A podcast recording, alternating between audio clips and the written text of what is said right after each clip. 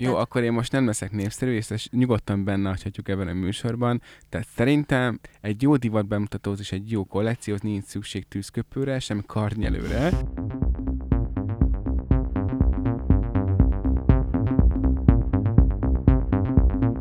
Sziasztok, üdvözlünk mindenkit, ez itt a Hadova Podcast legújabb adása, a mikrofonnál pedig Rohonci Anita Festi. A másik mikrofonnál Család Bence Bence. Igen, szólítsatok egyszerűen csak Bencének. és hát mielőtt belevágnánk a mai témánkba, mindenképp szeretném megköszönni nektek azt a sok kedves üzenetet, amit a korábbi podcast adások kapcsán küldtetek nekünk. Nagyon örülünk neki, hogy tetszenek a beszélgetéseink, és azt is reméljük, hogy a mai adás is elnyeri a tetszéseteket, amelynek a témája nem más, mint a magyar divat lesz.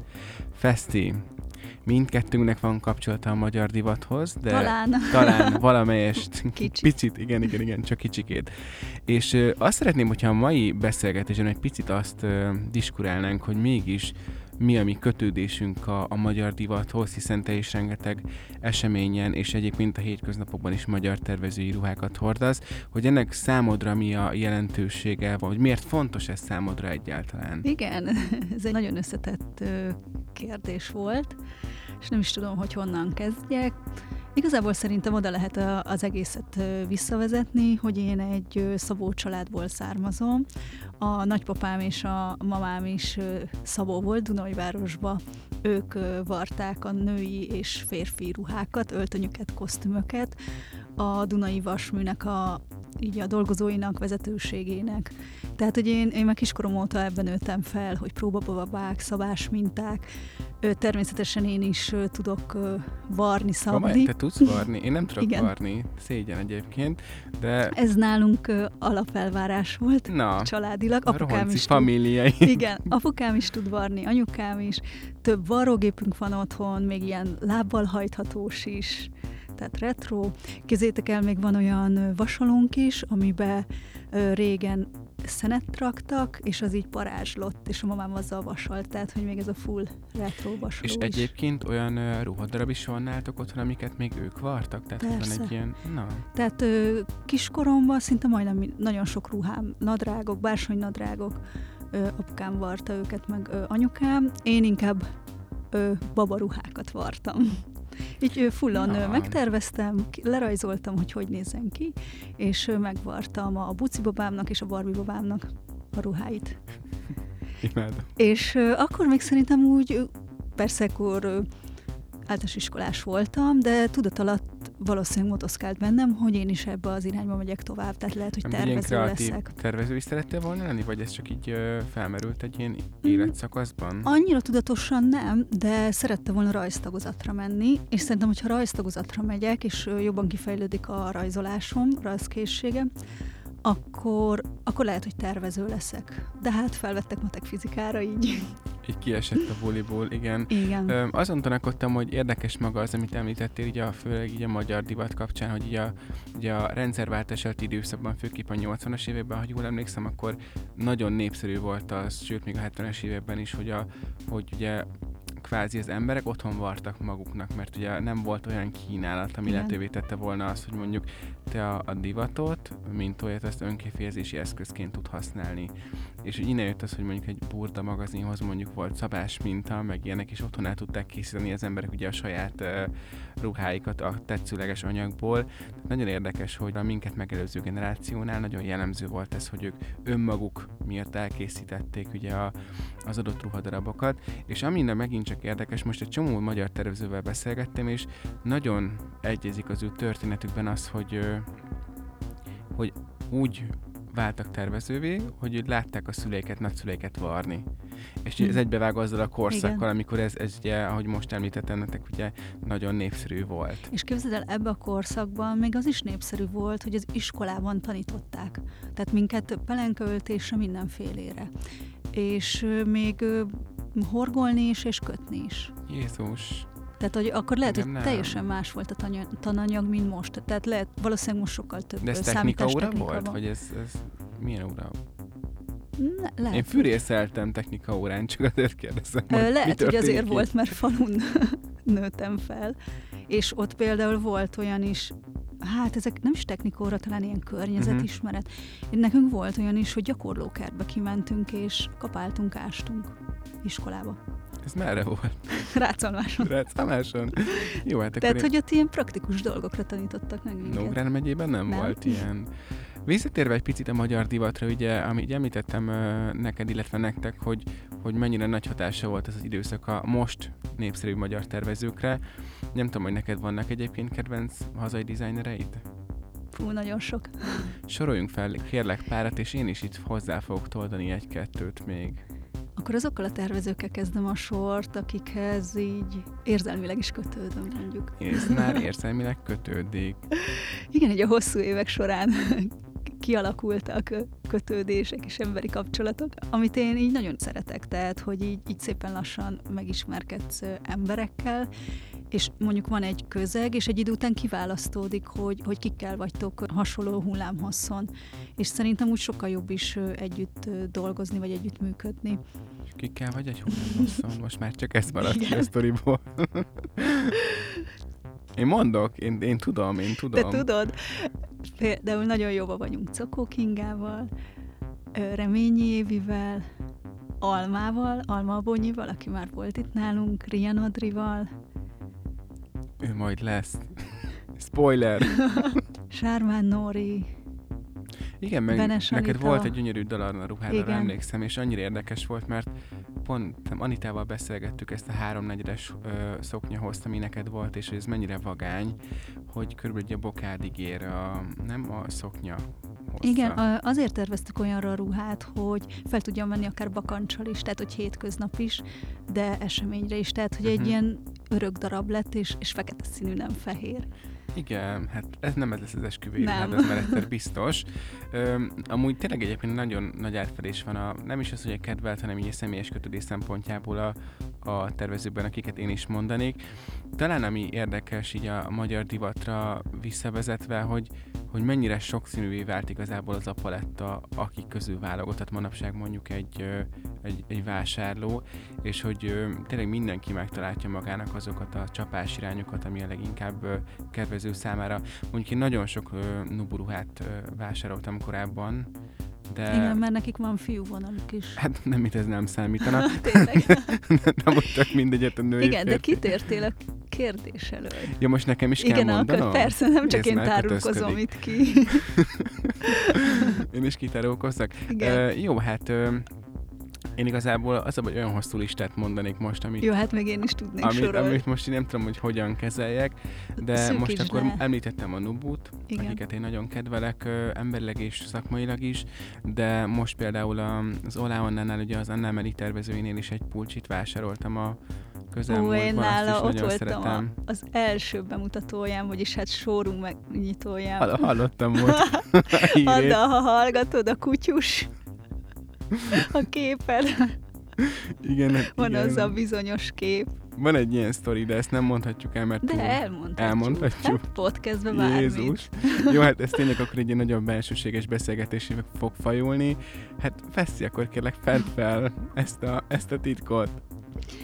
Hát készültek hivatalos fotók a, a megnyitón, ez szinte majdnem tíz éve volt, és Annával meg több bloggerrel pózoltunk, és bennem csak így ennyi maradt meg. Én feltöltöttem a, a képeket a blogra. Tegyük fel, hogy fellogózta, fel is logóztad. De még akkor sem vettem észre. Mit nem vettél észre, mesélj kérlek. És az a durva, hogy idén mondta nekem a, az Anna, hogy mi van azon a képen. Tehát én a mai napig nem vettem észre. Tehát tíz év telt el, és Anna mondta, hogy mindig, hogyha azt akarják, hogy jó kedvük legyen, akkor csak kinyitják a blogomat az archívumba, és megnézik ezt a bejegyzést. És Bence, mivel a képed?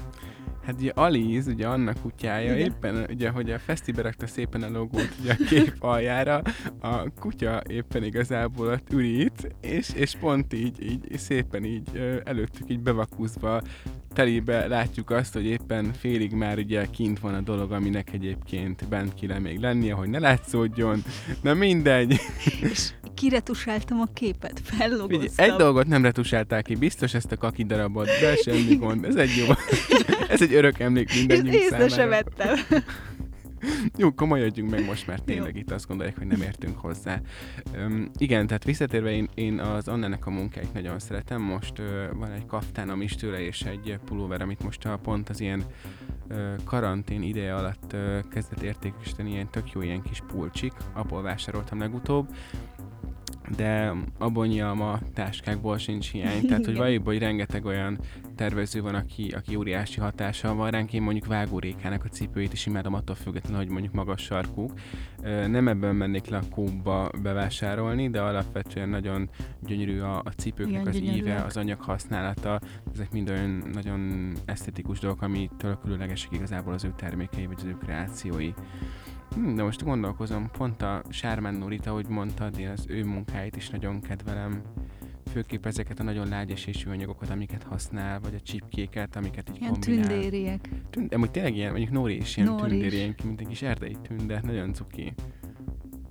Igen, és még kiegészítőknél kihagytuk a Vecsei Zsófit, kalapok. Igen. Pont most kalap vagyok, nagyon szeretnék egy szép kalapot, úgyhogy lehet, hogy Zsófit fogom beavatni, sőt biztos ebbe a sztoriba, mert egy ide egyébként mondogatom neki, csak uh, tudni kell, kedves hallgatók, hogy túl nagy a fejem, igen.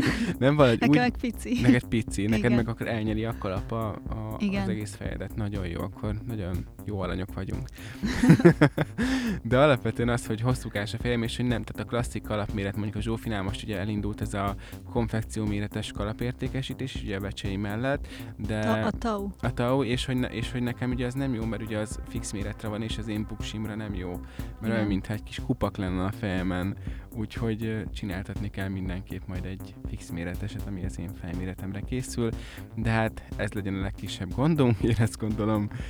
Hmm. Kalap, nagyon jól mondtad a kalapokat egyébként, de most volt egy közös élményünk, ami majd később fog kiderülni, hogy milyen közös élmény, csak az, azt tudjuk elárulni jelen esetben, hogy jártunk Pécset közösen fesztivál, mm. ahol kesztyűgyártást nézhetünk végig, ami szerintem egy ilyen eléggé maradandó élmény volt, hiszen szerintem egyikünk sem látott a kesztyűgyártásból korábban ilyen momentumokat. Ugye ez hát a... semmit. Semmit, de tényleg én, ugye ez a Pécsi kesztyű, ugye a 1861 Pécsi kesztyű manufaktúrának, ugye, vagy nem, 1861 kesztyű manufaktúra Pécs a helyes megnevezés, hogyha szeretnétek megkeresni Instagramon vagy Facebookon, és az ő, ő manufaktúrájukban voltunk fesztivál. Nagyon érdekes volt látni, ahogy a bőrrel bánnak, hogy nyújtják a bőrt, vagy ahogy ugye kivágják magának a kesztyűnek a formáját, vagy ahogy mondjuk kézzel varják, vagy a bélést, a 100% kasmírbélést ugye a kesztyű belsejébe. Igen. És ami az érdekessége még a manufaktúrának, hogy, hogy a látogatók is betekinthetnek. Igen, ez egy látványmanufaktúra. Igen. Most így, hogy lecsengett ez a vírus dolog, nagyon reméljük. Így újra lesz lehetőségetek nektek is egyébként ebbe a Pécsi manufaktúrába látogatni. Szerintem a, a kesztyű manufaktúra oldalán biztos, hogy találtok erről ezzel kapcsolatban infókat, és ha jól emlékszem, egyébként ugyan van a kiállítás, és van a maga a látványműhely, ugye ez Igen. a gyári rész, de ilyen 1005 és 2005 között van azt hiszem egy jegy, de amúgy nagyon megéri, ez a Zsolnai negyedben van. És még van shop is, tehát van lehet shop is, lehet shoppingolni. És ugye ami nagyon fontos a kesztyűk kapcsán, és amit én is most megtanultam nagyon szépen, ugye Szilvesztertől, aki ugye ott az alapítója ennek az egész uh, márkának, hogy a kesztyűnek ugye mitől jó egy kesztyű egyáltalán, tehát amikor kvázi a második bőrödként tudod ezeket viselni. Úgy nagyon érdekes volt látni, hogy így a tényleg nagyon tapasztalt nénik illetve fiatalabb lányok is így varják ugye a kesztyűket, és hogy oda sem néz sokszor, mert annyira a kezében van, vagy a, a gyakorlatiasság megvan a kezükben, és tényleg ugye a kézzel szabott kesztyűknél pedig nagyon oda kell figyelni, és hogy ezt kirázták a kis ujjukból. És meg azt mondta a Szilveszter, hogy például egy szövethez képest azért nehezebb ennek a gyártása, mert a bőrt csak egyszer bögheted át, tehát nincsen hibázási lehetőség. Igen, igen, igen. És azért valljuk be, elég drága alapanyagokból is vannak. Hát igen, ugye azért nyilván a kesztyűbőr, vagy amit a kesztyűk, kesztyűkhöz használnak bőrök azért eléggé drágák, és azért minőségiek, hiszen a tapintás nagyon fontos ebben az esetben. Na, de most nagyon a kesztyűk felé mentünk Igen. el, pedig annyi, annyi ruhamárkát ismerünk, de nem tudom, nekem ez olyan maradandó élmény volt az elmúlt időszakból ez a, ez a látogatás. Most azon gondolkodtam még, hogy uh, Rien is szintén egy ilyen közös pont, ami, ami életünkben, mert te is nagyon szereted az ékszereit, és én is nagyon szeretem annak ellenére, hogy szintén női ékszerekről beszélünk, de hát ugye oda se neki. Sőt, neked van is tőle fülbevalót, ha jól Igen, emlékszem. van egy gyönyörű fekete fülbevalóm, és ezt pont a Dalarna ruhával hordtam együtt. Na, ja, egyébként ez egy ilyen háttérinfo, hogy a, ugye a maga Dalarna együttműködik kb. 3-4 szezon óta, azt hiszem három már biztos, hogy van. Ugye a Benes Anita márkájával, Dalarnával, és ugye a kollekcióz az Adriana Rien Creations tervezője készít mindig ékszer kollekciókat, ugye az adott kollekciónak megfelelően egy, a saját vonalától teljesen függetlenül. Most például, ahogy beszélgettem vele, ilyen virágokat formázott a legújabb Dalarna kollekcióhoz hő hatására. Nagyon érdekes volt látni, hogy így a, ugye megvolt a, a kivágott csablon alapján a virág, és ugye a hő hatására hogyan tudod mélységet, textúrát adni az egésznek. Gyönyörű lehet. Gyönyörű is. Majd megnézzük az Adrinál. Igen, mindenképp megnézzük. Na de, valljuk hogy a magyar divata te nem csak tervezők szempontjából nagyon sokszínű, hanem rengeteg esemény is van időről időre, ahol, ahol lényegében ezek a termékekkel és nem csak egy tervező már termékeivel tudunk találkozni. Neked van egyébként kedvenc divat eseményed itthon? Mm, én igazából mindegyiket szeretem. Nézd Jó, meg, válasz. nem vagy válogatós anyukám. Azért, mert amikor elkezdtem a blogot, akkor szinte nem voltak divatesemények. Amúgy igaz. Nagyon igaz. ritkán volt egy-egy divatbemutató. És úgy örültünk neki, hogy lehetett menni valahova, nem? Meg sokszor ilyen, ilyen underground divatbemutatók voltak lakásokba. Én az elején ilyenekre jártam. Igen, egyébként nagyon sok márka, főleg ugye 2010-es évek előtt, ugye pont amikor te is ugye 2009-ben Igen. a blogot elkezdted, nagyon sok márka ugye egy lakásból indult, és a saját lakásukban rendezték be a varrodát, a szabászasztal, tehát nagyon érdekes volt, hogy jut el A-ból B-be a, az ember, és hogy honnan indul és hova jut el. Ugye ez a pályafutás kérdés mindig egy ilyen izgalmas pont minden tervező kapcsán. Igen, és most, csak most közben gondolkoztam, hogy mi volt az első ilyen, ilyen nagyon nagy horderejű divatbemutatóm itthon, és a, a Nárai Tamásnak volt. Volt egy Nárai bemutatón? Igen, és annyira régen volt, szerintem a Szépművészeti, Szépművészeti Múzeumban volt. Hát ez nem, nagyon nem most volt. volt. Nekem az ilyen nagy élményem az a Tóth Borinak volt a 2011-es, vagy nem 2011-es kollekció bemutatója, vagy 2012-es. Ezt a millenárison rendezték meg, és egyébként nekem az, az, az volt az első olyan monumentális, ilyen, ilyen minőségi divat bemutató, amin jártam, mert annyira egyben volt, meg nem is láttam még akkoriban olyat, hogy mondjuk egy márkának Egyedülállóan mutatta Igen, be. tehát hogy egyedül, tehát szóló bemutatója volt, és nem egy ilyen csoportosulásnak az eredménye. Mi most a dalarna. Mint most, mint most a dalarna. Igen. Tehát hogy ez akkoriban még ritkább volt. És az, hogy a Tóth Bori, amellett, hogy egyébként gyönyörű ruhákat készített, és szerintem az egyik legemlékezetesebb kollekciója volt ezzel, ezzel a rengeteg öm, színnel, a sok color blocking megoldással, meg a kis arany részletekkel. Amellett egyébként tényleg ilyen divat történeti szempontból nagyon meghatározó volt, és a mai napig hatással van rám. Ezt pont mondtam hm. neki valamelyik héten, hogy, hogy nekem az annyira megragadt, hogy, hogy, hogy ott nézem a ruhákat, és hogy az ember el sem hiszi, hogy ezeket nézi, és hogy mennyire kerek az egész sztori. De a Dalarna bemutató is egyébként ilyenek a mai napig. Igen, nagyon monumentálisak nagy horderevek, és fantasztikus, hogy Magyarországon ennyi nézője van egy sónak. Igen, mondjuk az esküvő biznisz szerintem azért az egy külön, külön műfaj ilyen szempontból. Tehát ahogy én láttam, így a sókon én azt, azt tapasztaltam, hogy azért nyilván egy része a szakma, de jelentős része, ami, amire alapvetően egyébként minden magyar márka vágyik, és minden márkának ez a legfőbb célja, egy nagyon biztos és stabil törzsvásárlói közeg. És én azt gondolom, hogy még az esküvői ruhák esetében, ahol jobb esetben az ember egyszer visel csak egy mennyasszonyi ruhát, ott is van egy ilyen lánc, amit így a családon belül megfigyeltünk, hogyha az anyukának daladna ruhája volt, akkor lehet lányának is daladna ruhája lesz. De ugyanezt elmondhatjuk bármilyen családi a családfa felbontása kapcsán. Igen, és, és mi volt neked a, a legszürreálisabb vagy extrémebb divat bemutatód itthon? Fú, itthon. Jó, jó értelemben vett extrém, vagy rossz értelemben vett hm, extrém? Teljesen mindegy.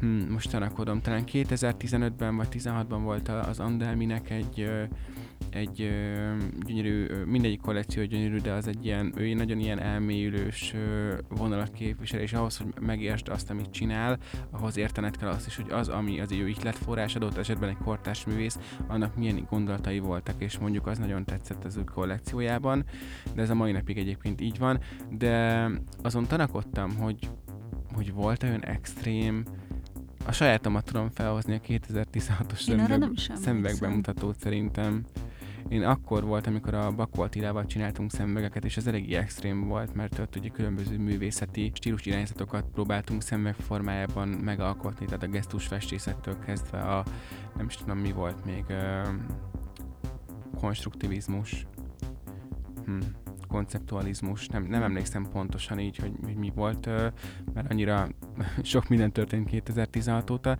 de az mondjuk eléggé extrém volt, de azt pont amiatt szerették szerintem sokan, annak ellenére, hogy amúgy nem vagyok tervező, tehát hogy én csak inkább belefolytam a munkafolyamatokba.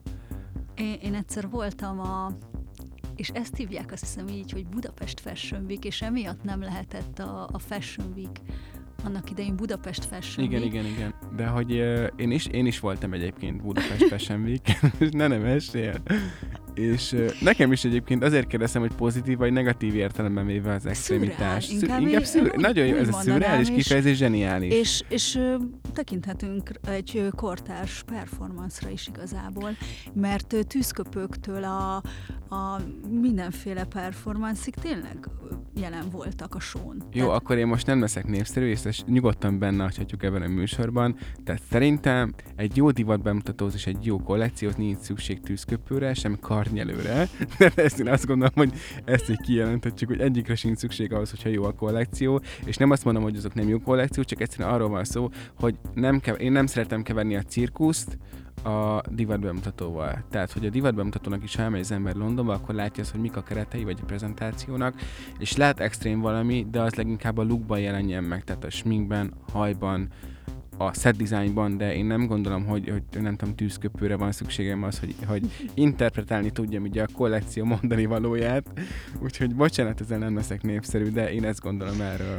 Tehát visszatérve a szokatlan divatbemutatókra, Demeter Ricsinek voltam egy divatbemutatóján, ami egy szórakozó helyen volt, és 10-11-kor kezdődött el este, ami szerintem ö, eléggé szokatlan, ilyen igen, szokatlan kezdés. időpont, és akkor utána még volt egy part is. De szerintem ez is egy, egy jó ötlet, tehát nem, nem az a szokványos volt. Ja, hogy ugye nem este hétkor mondjuk elkezdjük, Mhm, aztán vagy minden, napközben, igen. délután, hanem egy ilyen ö, esti hangulata volt, mert, mert annak a kollekciónak is ilyen volt a témája. Á, És akkor így szerintem összekötötte. És hát illet teljesen ahhoz a, a közeghez, és ráadásul ez egy inkább egy ilyen ö, meleg szórakozó hely volt, ráadásul, hogy extrém. na, milyen szépen fogalmaztál, nagyon jó. Meleg szórakozó hely volt. Jól fogalmaztam ezt? Nagyon szépen fogalmaztál. Mivel gondolt, hogy meleg szórakozó hely volt? Ö, trafik, az az. Ó, volt egyébként, És hát hát ez nem volt konkrétan. is léptek fel. Igen, Tehát, hogy ilyen kevert volt. Akkor szerintem az már nem trafik volt, hanem tütü. Igen. Igen, mert a Tényleg trafik tütü. helyén volt. Igen, igen. igen. igen, Hát tütü. olyan öregek vagyunk, hogy már ennyi, ennyi szórakozó helyre emlékszünk, ami bezárt, azért ez már Tényleg jelent az is valamit. be- Bezárt. De jól mondtam, hogy... Jól, jól, abszolút jól hely Nem vétóztam meg. Jó, akkor képbe Igen, vagyok. egyébként attól szerint, attól lehet különleges egy divat bemutató, hogy a lokáció kiválasztása mondjuk érdekes, de pont Fesztinek meséltem így a felvétel előtt, hogy mondjuk német Anikó divattervező ugye mennyire meghatározó ilyen szempontból, mondjuk a di- magyar divat történetben kortárs ö, alkotóként, és szerintem nagyon sokszor akár az utcán, vagy különböző spotokon rendezett divat bemutatókat. Én azt gondolom, hogy a divat bemutató az sokszor tényleg hozzátesz egy ilyen különleges lokáció, hogy, hogy maga az élmény is különleges legyen, és ez nem kell tényleg akár egy, egy ilyen uh, cirkuszi performance, mert hogy ez is különlegesít teszi, hogy már eleve egy szokatlan térben találjuk magunkat. Ö, nem tudom, egyébként az a baj, hogy annyira most így az Extreme Show kapcsán nekem külföldi bemutatók jutnak Igen, eszembe, de de nyilván most most, ez, arról, arról nem beszélgetünk, az egy másik adás lesz, nyugodjunk le mindannyian. Magyar tervezőkhöz visszatérve, te azért elég ö, sűrűn viselted amúgy külföldi fashion week is, hogy egy picit mégiscsak kicsajjal a külföldre az ő ruháikat. Ö, Igazából úgy kezdtem közel kerülni a, a magyar tervezőkhöz, hogy jött egy ötlet, hogy amikor megyek ki fashion weekekre, és lefotóznak a street style fotósok, és utána ezek a képek megjelennek a külföldi magazinokba, akkor milyen jó lenne, hogyha a magyar tervezők ruháiba lennék. És, és akkor így el, elkezdtem kiválogatni azokat a tervezőket, akik közel állnak az én stílusomhoz, és az évek alatt kialakult az is, hogy kivel tudok gördülékenyen jól együtt dolgozni. ha már amúgy is kérdezted, hogy női-férfi ruhamárka, akkor én, én majdnem kifelejtettem egy nagyon fontos márkát, szerintem főképp az a baj, hogy olyan ritkán jut eszembe egyébként férfi ruhamárka, mert adott esetben nincs is sok magyar tervezői ö, férfi ruhamárka itthon. Ez a Zsigmondóra szerintem mindenképp említésre méltó én mondjuk az ő, ő ruháit nagyon-nagyon szeretem, Igen. mert van egy, ugye a Dórinak a ruháiban van egyfajta egy tradicionális megközelítés, és mégis egy nagyon innovatív anyag használt és fazonok tekintetében. Tehát mondjuk ilyen szempontból én emlékszem még a Dóri első 2014-es diploma kollekciójára, és már az is nagyon újító volt, de mostaná, mostanság már az elmúlt pár szezonban aztán végképp annyira ilyen magas szintre jutatta el azt a stílusvilágot, vagy esztétikát, amit ő képvisel, hogy szerintem ő lesz az első olyan magyar tervező, aki a férfi vonalban lesz nemzetközileg is elismert. Én nekem ez a, a médiumi képességeim által, én most ezt kinyilatkoztattam, hogy szerintem ez így lesz, és hogy remélem, hogy igazam is lesz. Úgyhogy még ezt mindenképp azt gondoltam, hogy érdemes elmondani. Igen.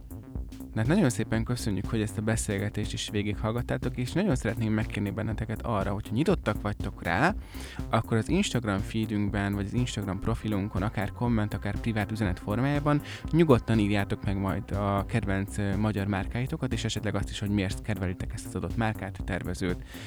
Addig is viszont nagyon szépen köszönjük, hogy velünk voltatok, és reméljük, hogy tetszett a mai adás. Hamarosan folytatjuk. Szép napot kívánunk nektek. Sziasztok! Sziasztok!